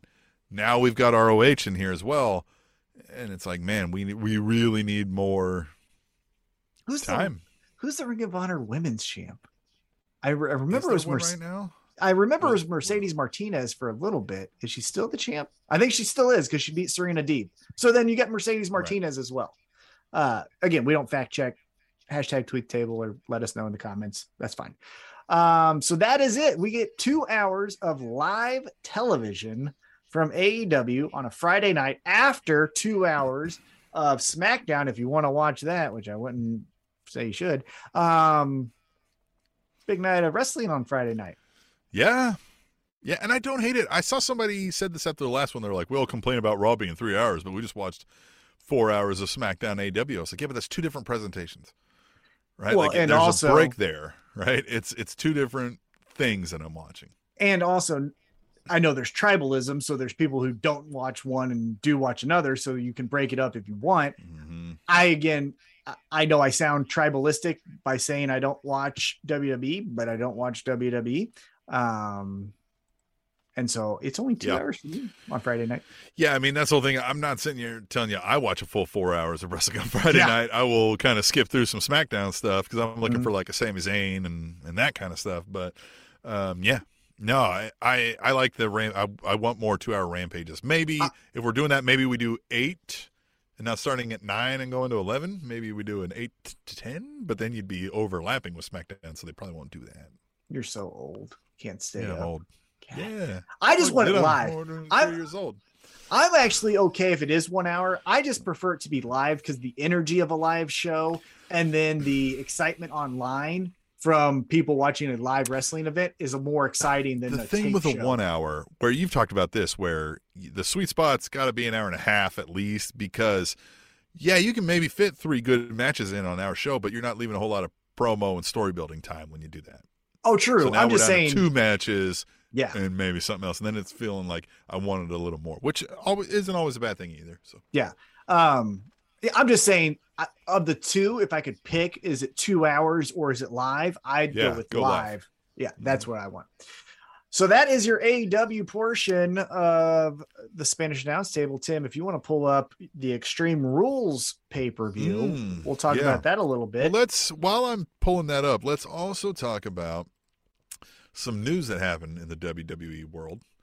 Uh, it was announced the commentary teams are changing again. I know. Yeah, I'm- here I'm we sad. go again. Well, I'm sad about this because so for transparency, because I always want to be transparent with the audience. I don't have a personal relationship with Jimmy Smith. I have met him. I have worked with him a couple of times in an Invicta capacity when he was calling Invicta FC fights. Uh, obviously, I'm aware of him from his work in Bellator. I liked him from his MMA uh, broadcasting career.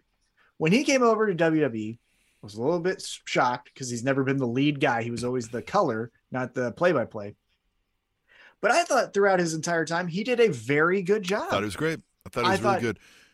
I thought he was good enough to where you knew his voice, you could understand what he was saying, but he didn't make it about him. He wasn't doing a Mauro Ranallo where it was silly catchphrases all, all Yeah, time. but it, and it also felt honest, right? When something happened, he got excited. When something, you know, was serious, he was serious. And he didn't seem like it wasn't cl- very clear to me that like he's not a wrestling fan, right? Like he knew what he was he was saying. He followed these folks. He he knew how to play it, like you said, distinguishable voice. Um, I thought the energy was good. He never gave you anything bad, right? I don't think he gave us any iconic moments right. but he was never bad and it fit right like he felt like what you would expect a play-by-play person to be calling if i'm watching a thing there we used to call that term the straight man i know that's maybe Yeah. not you know what i mean it's a weird term in 2022 but that's what they meant because the color commentator was often the heel who was like yeah fuck you right Mhm. like Right. and then the then the play-by-play guy had to be like hey man what like Let's just watch what, yeah. professionalism here Yeah, right let's like watch the show here. Yeah. Let's call Right. what we're seeing here. I thought he was great. But now we're getting this on SmackDown. It's gonna be Michael Cole and Wade Barrett, which Wade Barrett isn't terrible. I've heard him. I just I've also never like thought same thing. Like I think he gives you good work, but he never gives you anything bad, right? But he's also not giving you anything great.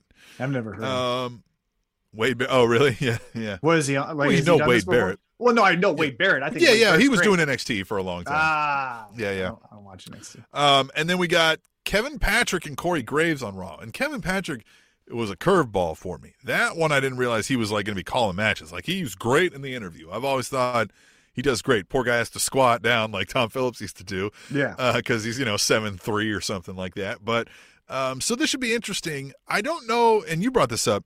I don't know that we're accustomed in America here to a, a thick accent play-by-play guy. We've had it in the a la Wade Barrett on commentary, Right. Uh, where uh, so that'll be interesting, and it's a Yeah. really thick accent, and that's not to say that's bad. No, Right, like, but not- when he's reading the ads for a KFC, that might be a little jarring to the ear right. Yeah. that an Irishman Well, is going to be reading in, a in KFC. ad. WWE, this is a weird move for WWE for me because sometimes we're like, man, WWE, they're so they just oh they're so old school or they like they don't get it. I think WWE is keenly aware that the majority of their viewers are white, rural, and kind of simple. and old. So you know, and old, and so this will be interesting, right? Now, it's a white accent, so they'll probably be fine with it. But Right, yeah. you know, um, and then on NXT we've got Vic Joseph, who's been doing that. I remember him. He was on Raw for a little bit. right, and Booker T. The worst fucking person to ever be in This front makes of a me wonder, like, is Booker T now a coach or something in NXT, maybe that's why he's here. I guess if there's if there's a still shot that I want mean, to be I- shown for my thoughts on Booker T talking NXT into a microphone, about to be right now, right here, city. Man. he is he is oh, we're gonna hear about the Fave Five. the clucky ducky chucky chucky or whatever the fuck Oh he used yeah. to say. He is the Fuck. worst person to ever speak into a microphone in WWE history. That is not even an argument I would even willing to hear if you say we interviewed that one guy who wrote a book, and he was Yeah, terrible. he sucked. But this Booker T is so awful. So Hmm. awful. And his thoughts are dumb. He has nothing original to say. He just wants to act like because he was cool and he was as a wrestler that that just gets him some leeway to say whatever the fuck he thinks is fun in his head at 52 years old or however old he is. He is Yeah. the absolute worst. Now, that aside, the other thing I thought was interesting, if you take a look at all these announcements, is uh all two person booths. Got rid yeah, of all two person booths. No Mhm. three person booth. So, one, do you think that is a trend that will then, you know, get its tentacles in other promotions? Because now it seems like every Hmm. promotion is a three person booth. And I also, don't mind do a three person booth, right? I, I don't hate a three person booth because it allows for the play by play guy to just be play by play, a la Mhm. what we got with Jimmy Smith. Right. Then you've got a face like it with Byron Saxton, you've got a heel with Corey Graves. Yeah, perfect. Fine. But when we bring that fourth person on, right, like in AEW where we go, William Regal sitting in on a Blackpool Combat Club, maybe one of these third, like four people's too much. Yeah. Right. Then it Agreed. starts to be ear, you know, noise. Mm-hmm. And then I just kind of like, so somebody has to like go to the back or something, which is, they they work that in AEW sometimes. Like Schiavone goes Yeah, and does Schiavone takes off. whatever, Yeah. whatever. Um, so I don't hate the two man booth. I like the, it's a little bit more familiarity. This the classic moments that we got as wrestling fans were Heenan and Gorilla and Ross King- and and yeah. uh, and Lawler, King Lawler. right? Yeah. So you know, I, I don't, I, I definitely don't hate the idea. I'm never like, I'm never like, oh, it's only two man, right? I don't hate a three person, but this should be fine. Speaking of, just real quick, going back to AEW, one thing uh, that happened on Dynamite, and I think actually happened the week before as well. Uh, no Jim Ross. I believe that happened the week before. It's definitely this week. I didn't hate that. I don't hate that either. Just saying. I love Jim Ross. I thought he was great, but you know, just like Oh, no. Muhammad Ali fighting in the '80s, uh, you, you get past your prime. you don't think we see him at some point go back to WWE now, huh? With Vince gone and Triple H in charge, you think we like it? Maybe he calls out and he's like, "Hey, when that AEW contract ends, we can use you over here for special spots again." And I mean, good take him. I don't. it would fit better. here's honestly, where I know? think. Here's where I think you put him. If he wants to ROH? get his, no, if you want to get his uh, toe back in the water of doing the things he used to do, uh, fire Christopher Daniels and put Jim Ross back in charge of talent relations. That's true. That's what he He used was to do. he was dealing with The Rock and Mick Foley and Undertaker and Stone Cold and Triple H and all those guys. He's not were- afraid to tell a big buff dude, "Hey, shut the fuck up." Yeah, like you're being out of one- line. He's the one that can get Yeah. people in line. That yeah. Uh, so maybe that's what he does. I wouldn't hate that idea. Honestly, that's there. it. Like we've we've heard several times that he's like went up to them and be like, "Fucking knock it off," because like he's like, "Sure, you can kick my ass, but are you really gonna do that?" like Exactly. fucking. So shut the fuck up. yeah so maybe do that that would Yeah. that would be a move i would uh, welcome Mhm. very much in aew um okay so Good let's idea. get to extreme rules here All right. tim what do we got Extreme Rules. I pulled it up on WWE.com. Again, this is Thursday, October 6th, as we're recording this right now. And so something might change due to Friday night SmackDown, which we won't see, you know, in time for this. But it's fine. or see Quick hits right here on the Extreme Rules webpage. They've got the Brawling Brutes versus Imperium. Now, named again, Imperium, in a six man tag team, good old fashioned Donnybrook match. Boy, WWE hasn't hasn't changed enough if we're still calling things like this. Just yeah call just it, say a street just- fight Just a street fight. I, Yeah. For real. you just yeah, say it Please. Yeah. I, look, I think Imperium maybe wins this. I have no idea i uh like pete dunne Oh, I love Pete Dunne. i think maybe we get more towards pete dunne and away from butch in this match Yeah. maybe this is So what knocks this is him maybe where Imperium Dunne. goes over, right? Yeah. yeah but pete like dunne they becomes, stand victors. Pete Dunne's like, "What the fuck? Why'd you punch me, Sheamus?" Or whatever. Or maybe Sheamus is like, "Why'd you punch me, Pete Dunne?" He's like, "You were in the way. I was trying to or punch him. You got in the way." or possibly this is where because this is what I would do again if I had the pencil and I was in charge because I think I'm better than you and you know it. Uh, I would say you have the Brawling Brutes lose, but Pete Dunne goes, okay, obviously you need more from me. I need to go back to my roots. And then we see the reemergence of Pete Dunne. That Butch motherfucker was too wild. He was unfocused. I'm here to win championships. And then boom, Pete Dunne comes back. That's what I would do. Yeah, I wouldn't hate that.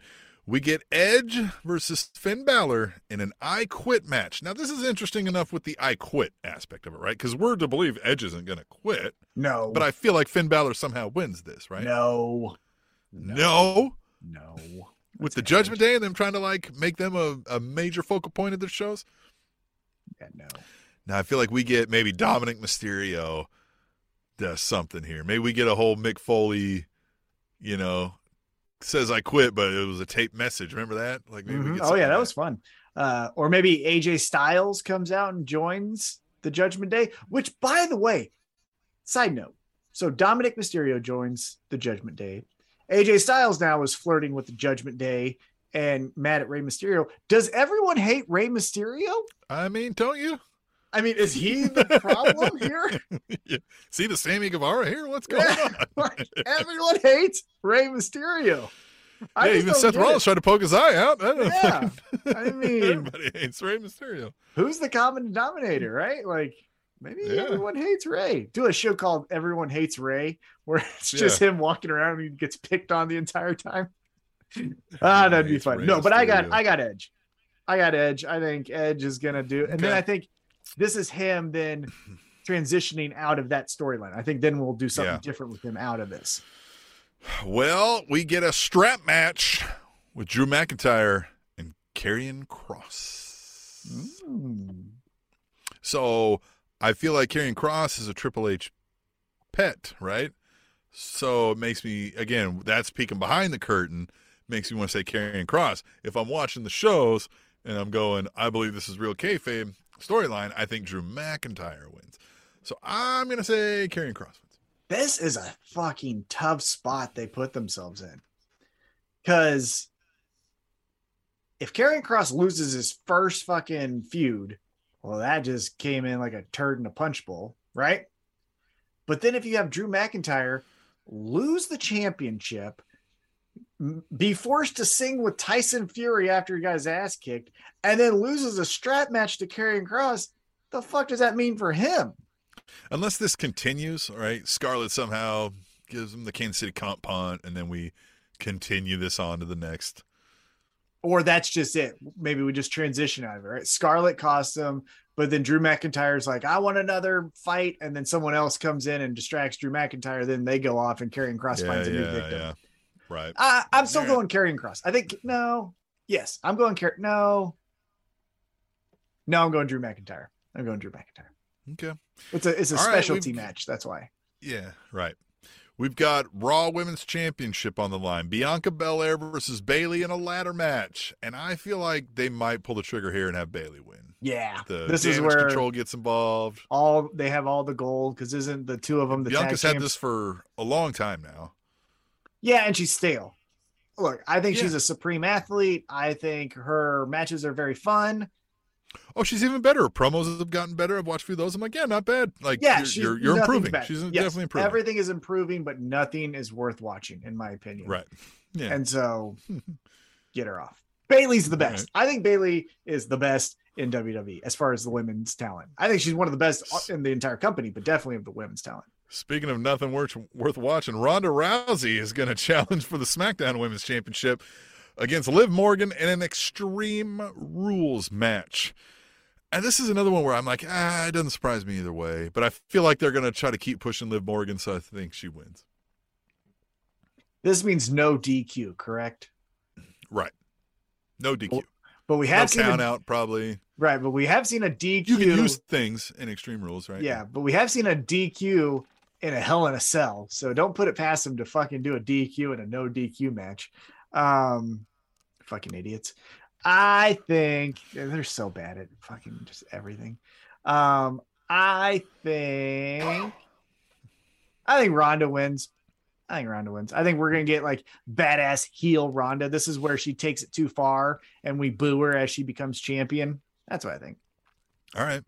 Well, the last match we have on the list here is a fight pit with special guest referee Daniel Cormier, Ah, that's fun, isn't it? Matt Riddle taking on Seth freaking Rollins. Matt Riddle wins this, or does he? Because Seth Rollins, man, feels like he's been not winning a whole lot of things lately, right? No, Seth has win, been winning. He's been kicking Matt Riddle's ass. Is that what you said? Well, I mean, against Riddle, but like as far as before Cody. the feud with Riddle, Yeah, he's getting his ass kicked by Cody. I- Ooh, so mm, let me throw this. I feel at like you, they're Tim. trying to push Riddle as like a top guy, right? Well, now, but let me Like, throw this top- at you, Tim. Mm. Fight Pit, special guest referee Daniel Cormier. So that means no one else is getting in, right? There is no one else to help Seth Rollins, except for Daniel Cormier. And Daniel Cormier cost Matt Riddle the match. Then we get Matt Riddle versus Daniel Cormier Daniel Cormier. at Survivor Series. Because you know what the payoff is here, It's right, all Tim? over ESPN and all Right. over the fucking right. But even more so than that, you know what the payoff of Daniel Cormier is, right? Hmm, This no. all leads to Brock Lesnar. They were supposed to have a Ah, fight in the UFC. Remember, Brock Lesnar went into the octagon after Daniel Cormier became the champion. He pushed him. They were going to fight, never materialized. They're going to get the payoff in WWE. There it is. Seth said when he was talking about this in his promo, he said talking about a match that will soon become synonymous with my name. So maybe he knows he's winning. I mean, it makes sense. Like the Is there any back footage of Matt Riddle shit talking Daniel Cormier? No, but He there is talked footage. a lot of folks. Oh yeah, but there is footage of Daniel Cormier freaking out and damn near crying when Seth Rollins cashed in at WrestleMania on Roman Hmm. Reigns and Brock Lesnar. He even had the little money in the bank, got it signed and all that stuff. Oh, so, he's like a legit wrestling fan. Oh, he loves Okay. wrestling. Yeah, yeah, yeah. Uh, you should go back and watch when Israel Adesanya in his last fight walked out as the Undertaker. Cormier sounded like a seven-year-old in a candy store. He was just like, "Oh my god, this is so great! Look at this!" Like he just lost his mind. He is a huge wrestling fan, and I think he'll Okay. apply his athleticism, even though he's a little fat guy, uh, to being a good wrestler. And I think, yeah, we t- we we touch a match with Matt Riddle, but then we go to the the appetite or the the main main course here, and it's gonna be Brock Lesnar, Daniel Cormier, but we got to get there somehow, Matt Riddle and him. But then that would make him a heel. I don't fucking know. Hey, hold on, hold on. God Riddle wins this. Because you still can get to Cormier and Lesnar. Yeah, Riddle winning this. Because Seth Rollins will be out there talking to shit next Monday, and he's poking Daniel Cormier in There the you go. chest, and Daniel Yeah, yeah, Cormier goes to like ah, and then fucking he's like, hey, if I can beat up Seth Rollins, I can beat up other wrestlers, and then he's you know now he's a wrestler, and then Brock Yeah. Lesnar's like, oh, you think you can beat up other wrestlers? yeah. Okay, there you go. Yeah, You I could got even get. Bobby Lashley. You could even get Oh yeah. I yeah, I got uh-huh. I I talked myself out of it. I got Matt Riddle. But again, mark my words right now, October 6th, 2022. I'm telling you, at WrestleMania, it is Brock Lesnar versus Daniel Cormier. Bet you a dollar. I'll bet anyone a bet. dollar. yeah, one whole dollar, huh? One whole dollar. Bet you. All right. All right. Cool. Well, yeah. So that's Extreme Rules. I mean, yeah, yeah we've said this before. WWE will deliver a fine pay per view event. Oh, it's gonna be Premium so much event. fun. It's gonna Yeah. be so much fun. But can I tell you one other thing though? I just think I think people want WWE to be so good. And I think Mhm. If you look at it just on its surface value, I don't think it's that good. Case in point, Extreme Rules is supposed to be where we get this white rabbit payoff. First off, do Oh you yeah. think that happens? where would that come in? Where would that come into play? didn't Oh, I mean that could just be that could just be someone does an in-ring interview and then that person gets taken out by the white rabbit. So, one, do you think we get that at Extreme Rules? And two, what do you think of the white rabbit? Because I'm I'm about over it. I don't know that we do get it at, at Extreme Rules because I just think we're going to get more of the same, and I think that's going to be where they fail a little bit with it. Whereas, like, they should have pulled the trigger already, and they're like, "Look at all the response we're getting from all the online uh, treasure hunt. Make up more treasure hunt." Yeah, you know And what it feels like know? to me, and this is a, a dated reference, but if you go back to Lost, where when you would watch an episode of Lost, it was like, oh, the number on the door means that Alexander the Great's conquering in 1918. And it's like, what the fuck are we doing? The episode was boring, but it's like, but you see, if you do this and you scan that and look here, and that's what I feel like we're doing Yeah. with the White Rabbit, where it's like, Yeah. but did you see the QR code behind I've said that- Edge? Well, I've said with this, if they deliver anybody but Bray Wyatt, everybody is going to be underwhelmed. Unless and it's if they- Vince. And yeah, and then if they deliver Bray Wyatt, if they don't do it, and now we're going to be underwhelmed. It could be. Tim, what if it's fucking Vince McMahon? oh, that would be so cool. He brings in a faction and he's like, I was forced to leave. If anyone's gonna kill this promotion, it's me. It's him like- and Trump and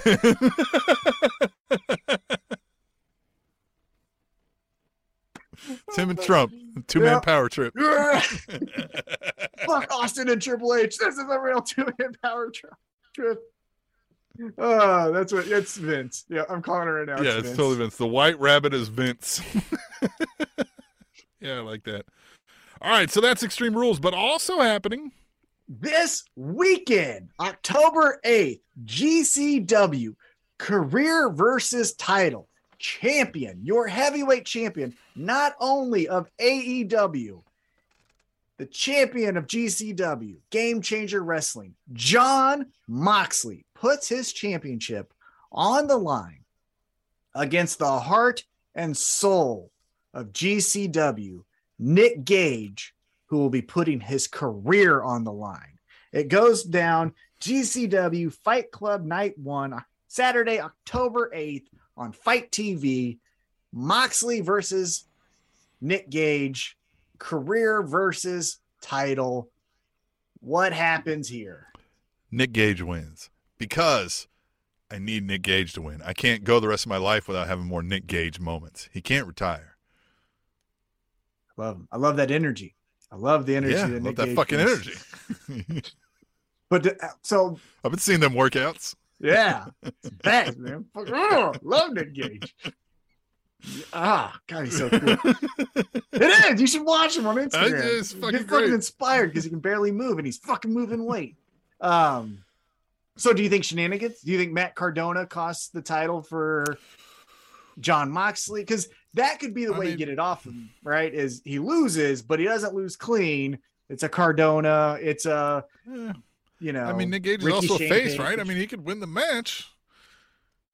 But we're not supposed to believe that Nick Gage could, you know. But the thing with GCW is the brutality of it. I mean, Moxley's the best wrestler, but yet that don't matter much when light tubes are being broken in your eyeball.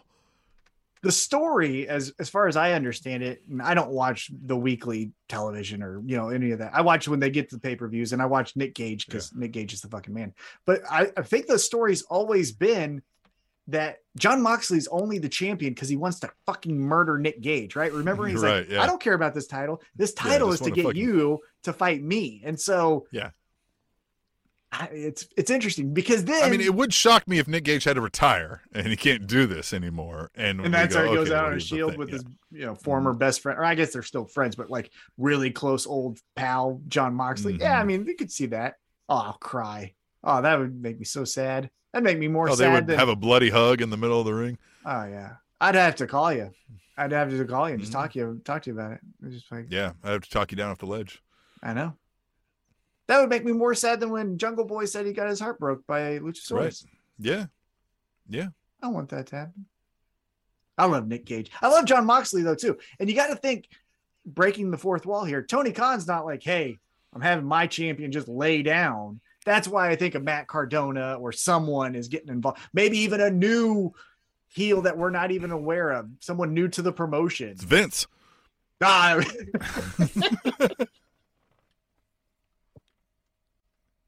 Vince comes out with some light tubes. was- as soon as you left, my company went to shit. Fuck you, Moxley.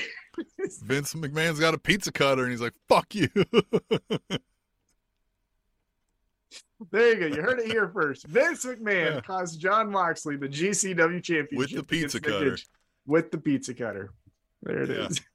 That's it. That's it. I don't know of any other way to end this show other than with that visual. Do you? I mean, that's a perfect way. I mean, No I other way. Yeah, I don't know what else to say. So I, I, I'll just leave you with that. Keep that on your mind while you listen back to this episode seven or eight times until we see you next week right here on the Spanish Announce Table. The Spanish Announce Table.